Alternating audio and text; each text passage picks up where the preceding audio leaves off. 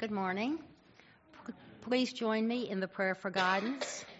Father, open our hearts and minds by the power of your Holy Spirit, that as the scriptures are read and your word is proclaimed, we may hear with glad hearts what you say to us today. Our scripture this morning is Matthew 5 38 through 48. You have heard that it was said, eye for eye and tooth for tooth. But I tell you, do not resist an evil person. If anyone slaps you on the right cheek, turn to them the other cheek also. If anyone wants to sue you and take your shirt, hand over your coat as well. If anyone forces you to go one mile, go with them two miles. Give to the one who asks you, and do not turn away from the one who wants to borrow from you. You have heard it said, Love your neighbor and hate your enemy. But I tell you, love your enemies and pray for those who persecute you, that you may be children of your Father in heaven. He causes his sun to rise on the evil and the good, and sends rain on the righteous and the unrighteous. If you love only those who love you, what reward will you get? Are not even the tax collectors doing that? And if you greet only your own people, what are you d- doing more than others?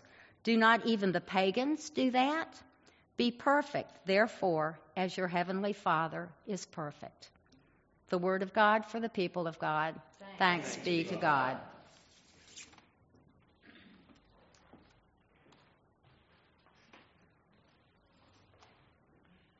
Thank you, Lisa.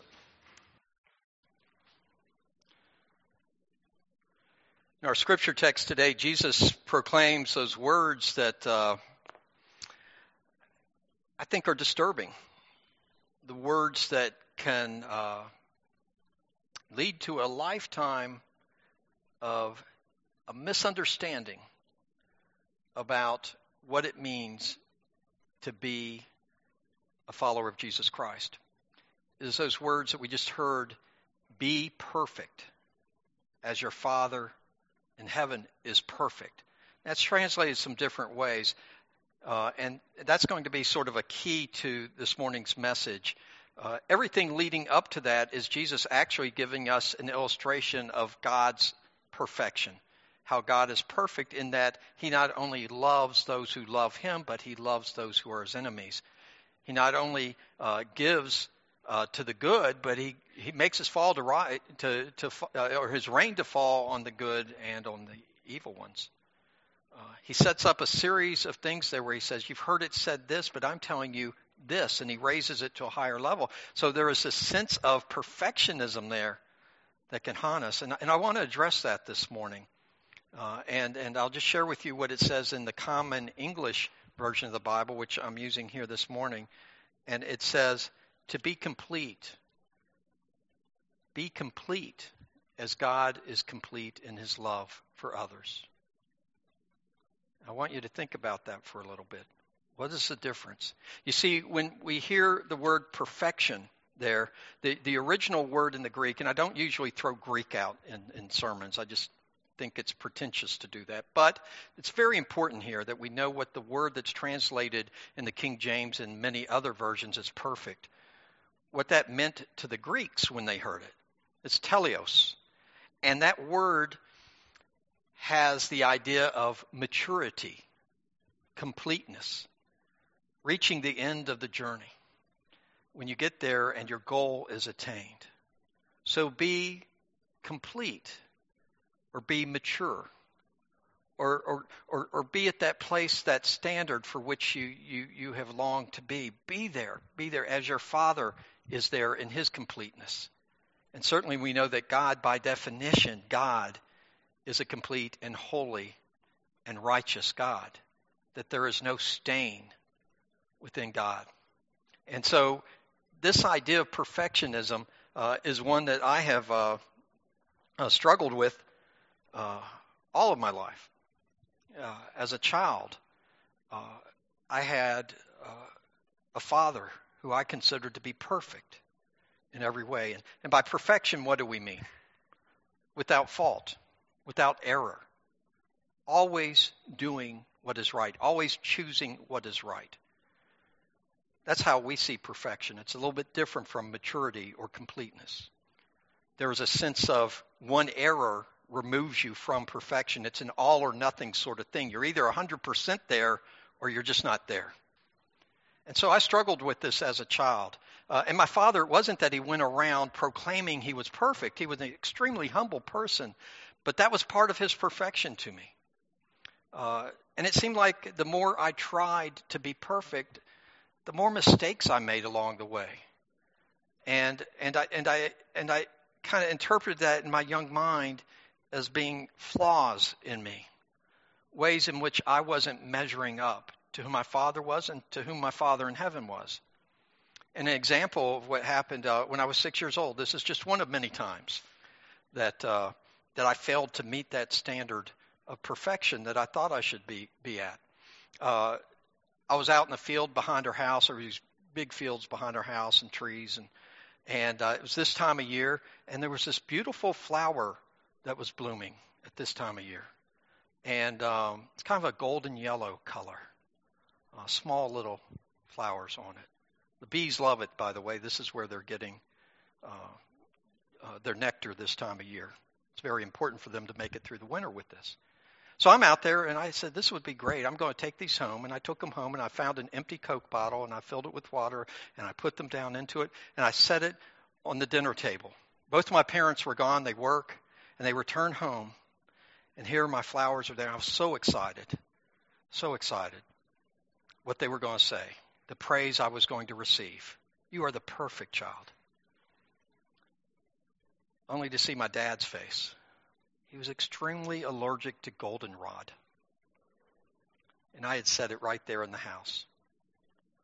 You see, so it seemed like no matter what I did, eventually it ended up with the peach tree stick or a branch or, or a, uh, uh, the belt, uh, something uh, to punish me. And many times I, I was punished for things I didn't do because people just assumed I had done it. That's true. Dad came over and apologized to my dad, that he had accused me of something when he found out his son had done it, broken a window. My dad had already whipped me. You imagine how bad my dad felt about that. So I, I struggled. I have struggled with this all my life, and thank God for Jesus Christ has been there to help me with the struggle with perfectionism. Because when you when you believe you have to be perfect, eventually you don't want to hear criticism. You understand that? That's a weakness. We should always be open to criticism and to hear it and to interpret it and to accept it and to work on things when it's legitimate criticism. But when you want to be perfect, it's hard to hear criticism. It's hard to take that. And, and, and so I have, I have really struggled with this. And I've struggled it, with it in terms of my relationship with God.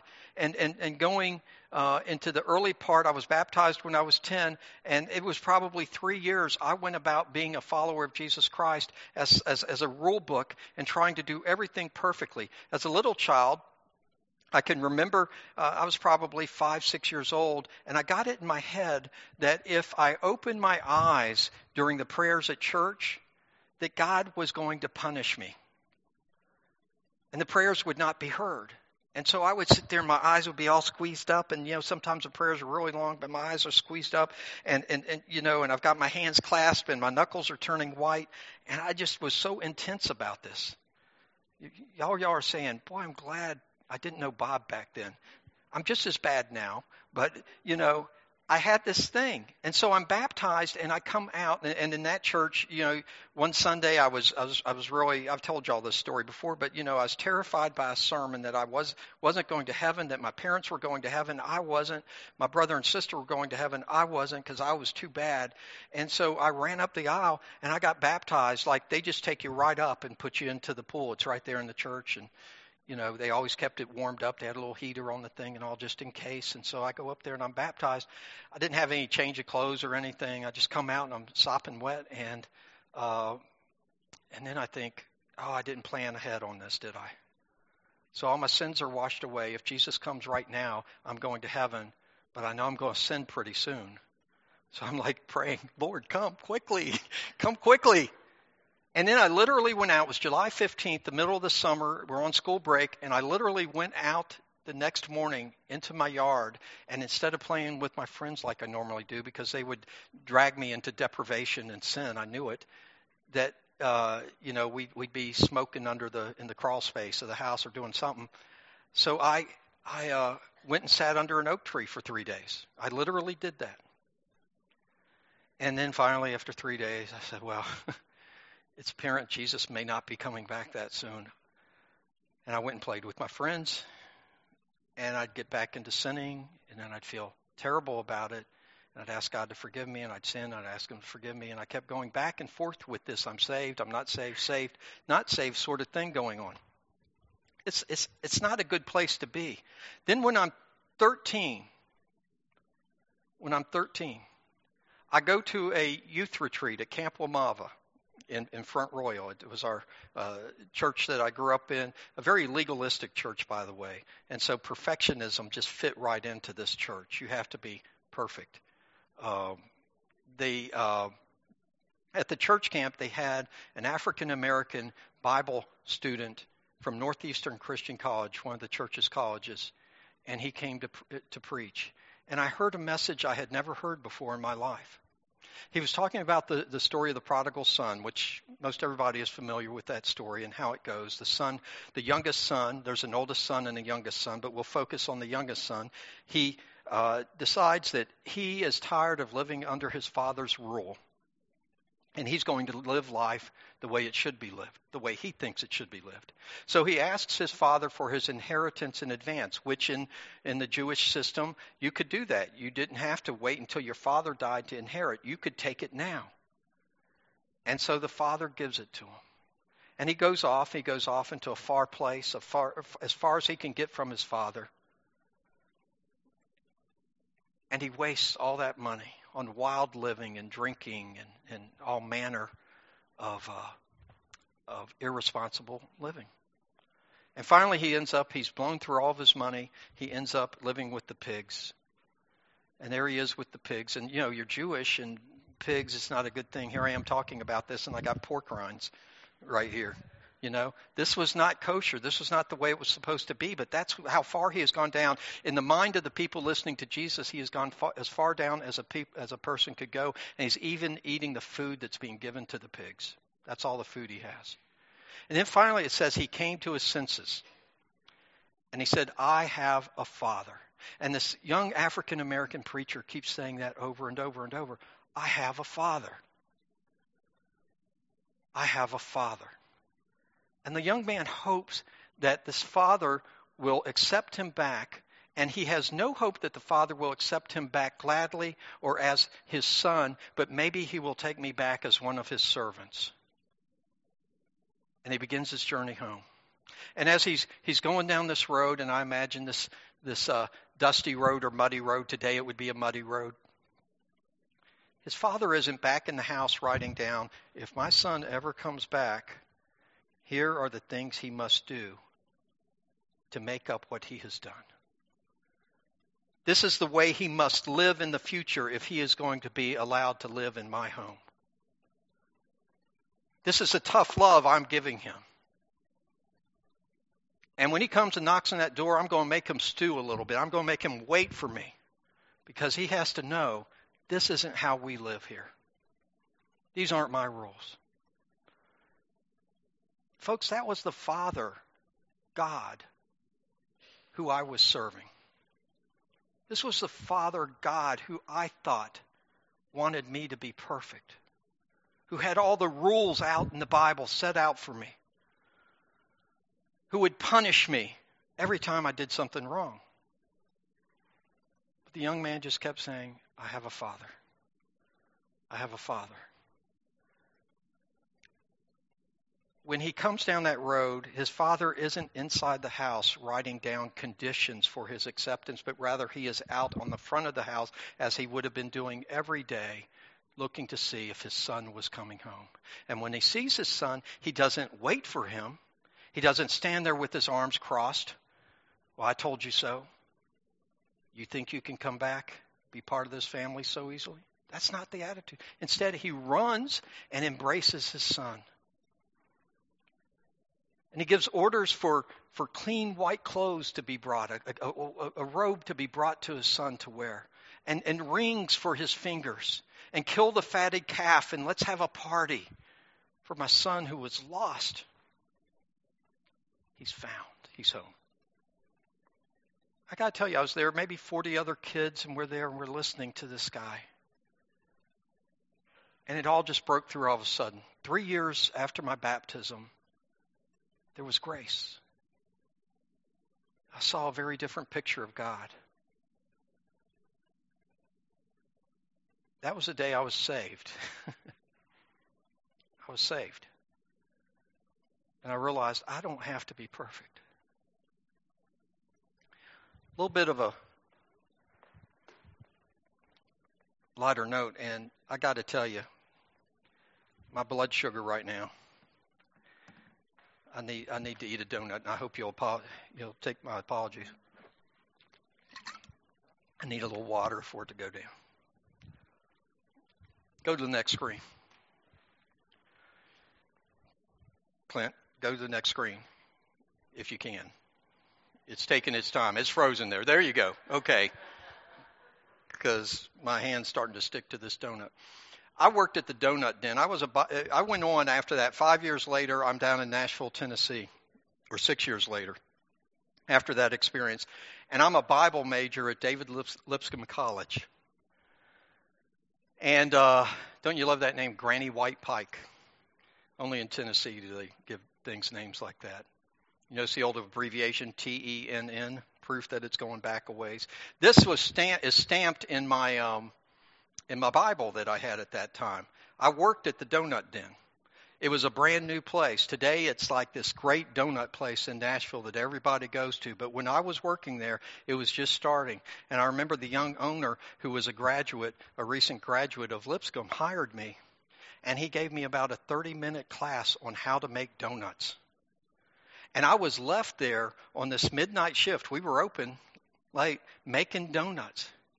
And when people come in, I was selling them foot long chili dogs and, and drinks, and, and I'm there.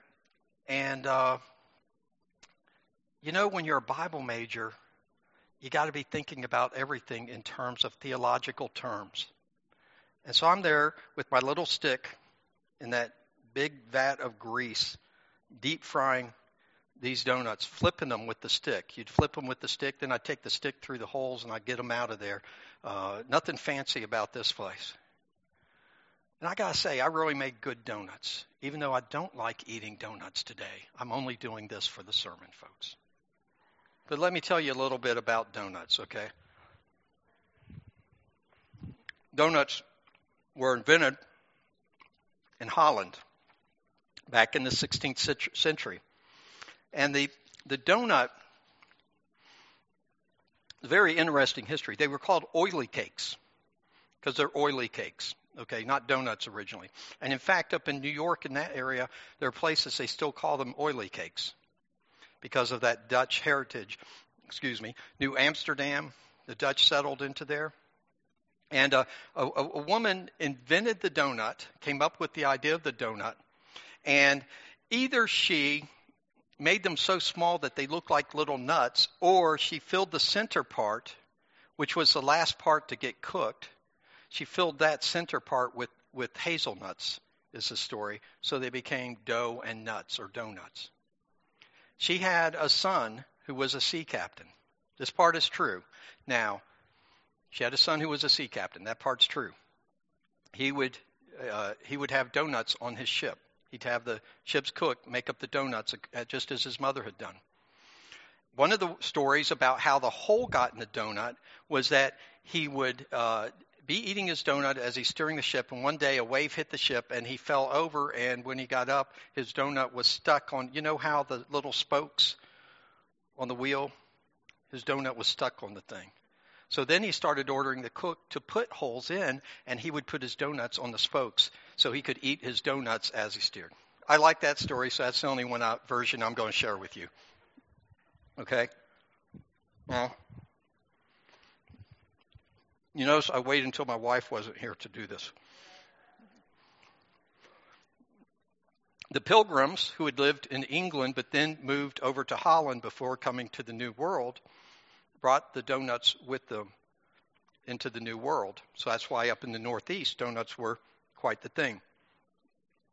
During World War I, had quite a discussion about this this morning.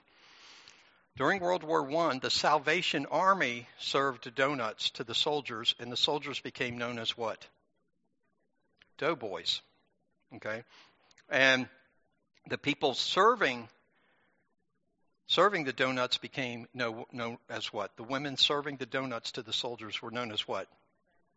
Donut Dollies. You should know that because we have a Vietnam War era Donut Dolly who is a member of our church, joined a couple of years ago. So, Holly Watts. So, anyways, eventually, I need to finish it. Eventually, the donuts kind of took over in this country, and, and, and guess what the most popular donut is? Glazed. Exactly. If you're a visitor here this morning, this doesn't happen every week. Okay, I'll do that. I only I've only used two myself today. The rest of them I gave during the fellowship time. Donuts and pork rinds, that's all you need. So anyways, I'm sitting there. I just gave you all this useless facts. Night after night making these things and I'm thinking about the hole and the cake. The donut hole and the donut around it. And I start to think about isn't that how one way that I can look at my relationship with God? That when, when I'm in Christ, I am surrounded by the glory of Christ. Uh, put that donut up there. Yeah, there you go. That's the way a donut's supposed to look. God surrounds us with His glory, with His grace, with His love. And we, according to the scriptures in the Bible, all the places that tell us to be perfect, but then there are plenty of scriptures that also say there is no one who is righteous, no, not one. That all of our works are as filthy rags in comparison to the glory of God. And I thought that hole in the middle, that's my works. That is, that is everything that I've ever done by myself, of myself, for myself. It's that hole. It has no definition. It has nothing to define it as an entity without the donut around it. And my life has nothing to define it unless God is surrounding me with His grace. That father who embraces his son, who is now not a servant, is not lost, is not eating with the pigs, but is his son. And that's what God has done for me. He has embraced me. And all my works, I can take all this glory in them, but they are nothing compared to what God has done for me and you. And even those who have set themselves up as enemies against him. And I could show you, I could say a minute ago I had the donut hole here but the donut's gone, do you see the hole? That square inch or so of emptiness is indistinguishable. You can't identify it. It's the recognition that we have that we believe that for a human to do something of eternal value and worth, it must be on the foundation of Jesus Christ and with God's grace surrounding us. When we go it alone, everything that we accomplish turns to nothing. Isaiah says that, Jeremiah says that, the grass withers, you know, the flowers fade, but the word of the Lord is forever. Be ye perfect. So, what does all this mean in light of that? You know, the, the Methodist movement was really all about this topic. John Wesley said it was the grand deposit of the Methodist movement that we would remind people of sanctification and holiness. But the first part of Wesley's life, he tried to be perfect, just like I was talking about. He tried that until one day he had an experience of, of, of, God that transformed his understanding of who God was. And then he wanted to go out and tell people, you know what? You can live a life of joy. You can live a life in Christ. You can live a life of good works in Christ. And you can be free to know that you have been saved because God's Holy Spirit will be with you. And anything that you do is not your work if it's done in Him, but it's the work of God through you. And you don't have to prove yourself to God. All you have to do is surrender to Him. Give yourself over to Him. I truly don't worry too much about, oh, gee, how many good works have I done today? You know, I, I, keep a list of visits and I keep a list of certain things and all too. But in terms of whether or not God approves of me or whether or not I am saved, I don't worry about that anymore. And my wife has helped communicate to me the message of God that I don't need to be perfect because she tells me over and over, you know, you're not perfect. You know, she's an evangelist for God. But I've been relieved of that need to be perfect and perfect in people's eyes.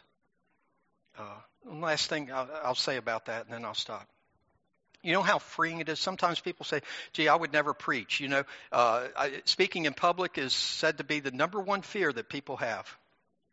People would rather go, go swim in a, in, a, in a dung pool than to get up and preach before people. So people will say, I just don't know how you do it.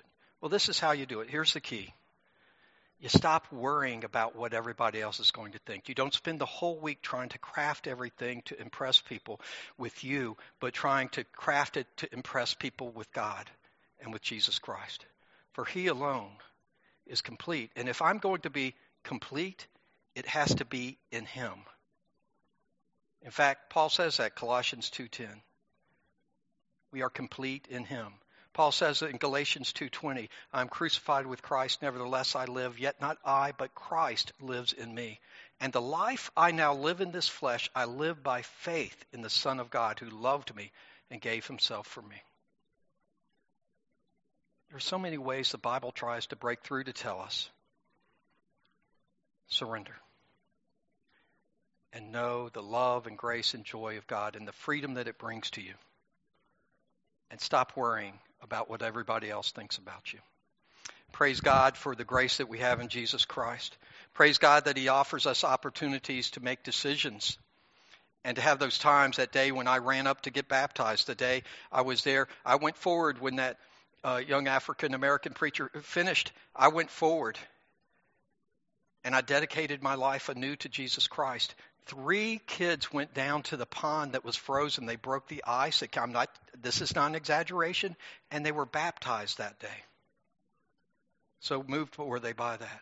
We have the same opportunity every week. I don't have a frozen pond for you, but we do have a, a, a rail here that you can come to and you can pray at, and you can you can uh, talk to God. You're not talking to me. This isn't for me. It isn't for the church. It's for you and God to have that conversation, or go home this afternoon and have that conversation on your knees by your bed or wherever it may be. But have the conversation with God that He would free you, that you might serve Him with joy and gladness. And amen. Now let us go in the peace of the Lord Jesus Christ with the full expectation that when He appears, we shall be made perfect, complete, like Him, and that we shall, for all of eternity, know the joy of the glory and the grace of our eternal God. Go in his peace, know his way, and follow it. And amen.